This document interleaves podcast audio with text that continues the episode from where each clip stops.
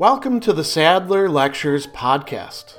Responding to popular demand, I'm converting my philosophy videos into sound files you can listen to anywhere you can take an MP3. If you like what you hear and want to support my work, go to patreon.com slash sadler.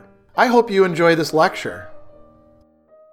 In the course of his discussion of the second main part of justice, that is benevolence or beneficence, in his work on duties, Cicero is going to talk about degrees of relationship, degrees of closeness to us, and what is really required of us in terms of doing good to other people, going beyond the strict requirements of justice itself and showing benevolence or generosity or moral goodness to them maybe even showing charity. He tells us that the interests of society and its common bonds will be best conserved if kindness is shown to each individual in proportion to the closeness of his relationship. So he says, well, who are we actually connected with? And notice that the Stoics, which is what he's summarizing here, they think that we do have some sort of relationship with the entire human race the entire species, regardless of where people are from, regardless of what language they speak, what religion they may practice, what color their skin may be. All of these, you know, you might say fall under the same basic rubric of humanity. And this is what we call Stoic cosmopolitanism, or at least one aspect of it. The notion that we are all related to each other in some way that has some moral obligations laid upon us because of that. So he tells us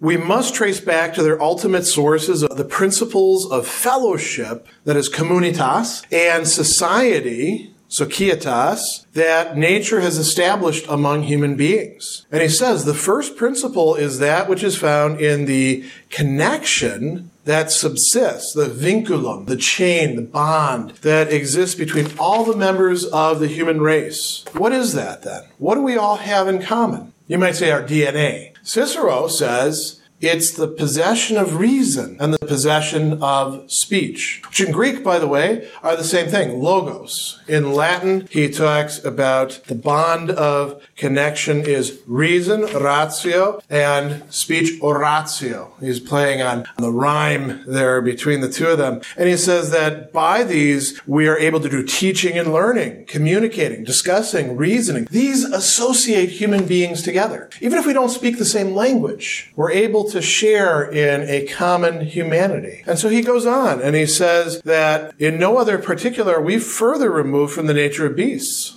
This is what makes us capable of justice to those with whom we don't share a common basis because we do have an even more common basis or bond in our common humanity. So he says this is the most comprehensive bond that unites human beings together and all to all. And under it, he says there is a common right to all things that nature has produced for the common use of human beings. So, although there can be private property and there can be laws, there are certain basic things, certain basic goods, you might say, of the universe that we shouldn't deprive each other of. We might think of some of these as access to fire in ancient times, or possession of clean water, an air that we can successfully breathe in without getting cancer. These environmental things are important. And Cicero goes further. He says that when we have human beings in a common situation of want or danger, they will come together, or they ought to come together. Instead of preying upon each other because of their differences, they ought to come together and be good to one another, take care of each other, show benevolence or beneficence towards each other. He says, in this, the poets teach us to bestow even on a stranger what it costs nothing to give, like access to water. He says we should adopt these principles and always be contributing something to the common weal. But of course, there's a degree to which we can do this. We can't do this with everybody equally. We have to sort of parse it out. More close is the group of people that we feel ourselves to have something in common with. Maybe to the extent that we actually close out the rest of the world in doing so. The more ethnocentric we are, the more we're inclined to do this. So we could talk about one's country or one's own culture or society. And he says there are many degrees of closeness or remoteness in human society to proceed beyond the universal bond of our common humanity. There is the closer one of belonging to the same people or the same tribe, you know, the gens, the natio, the belonging to the same linguistic group he also talks about. And he says, by this, people are more closely bound together. They feel themselves to have a greater connection. They see the other as more similar to them, and they can relate to them easier. Then we have, in his view, one city, one's local community, we might say. This could be a village, this could be a metropolitan area. Like, for instance, I'm here in Milwaukee. I identify as a person from Wisconsin, in addition to identifying as an American and in addition to identifying as a person in the world. I identify as somebody from Wisconsin and from my city of Milwaukee, the greater Milwaukee area. In our own time, we might also think about virtual communities as being part of this as well. These are communities that we engage in where most of the people that we're involved with are at best fellow citizens or neighbors, fellow residents. They're not necessarily our friends and they're not actually related to us except in a very distant way, if at all. Then he says, oh, before we go on, he says, people living in the same community have many things in common. He says they have a common forum, that is a legal place to gather, uh, common temples, ways of worshiping the divine, common colonnades. Interesting. Now we're getting to things where the city or private citizens have established them and we feel that they're ours right? They, we feel like they belong to us. Like a, a sports stadium might be this way, or a common television or radio station, any of these sorts of things. Streets, statutes, laws, courts, rights of suffrage. To say nothing of social and friendly circles and diverse business relations with many. This is uh, a much closer set of relations than at the level of the country. Then he says,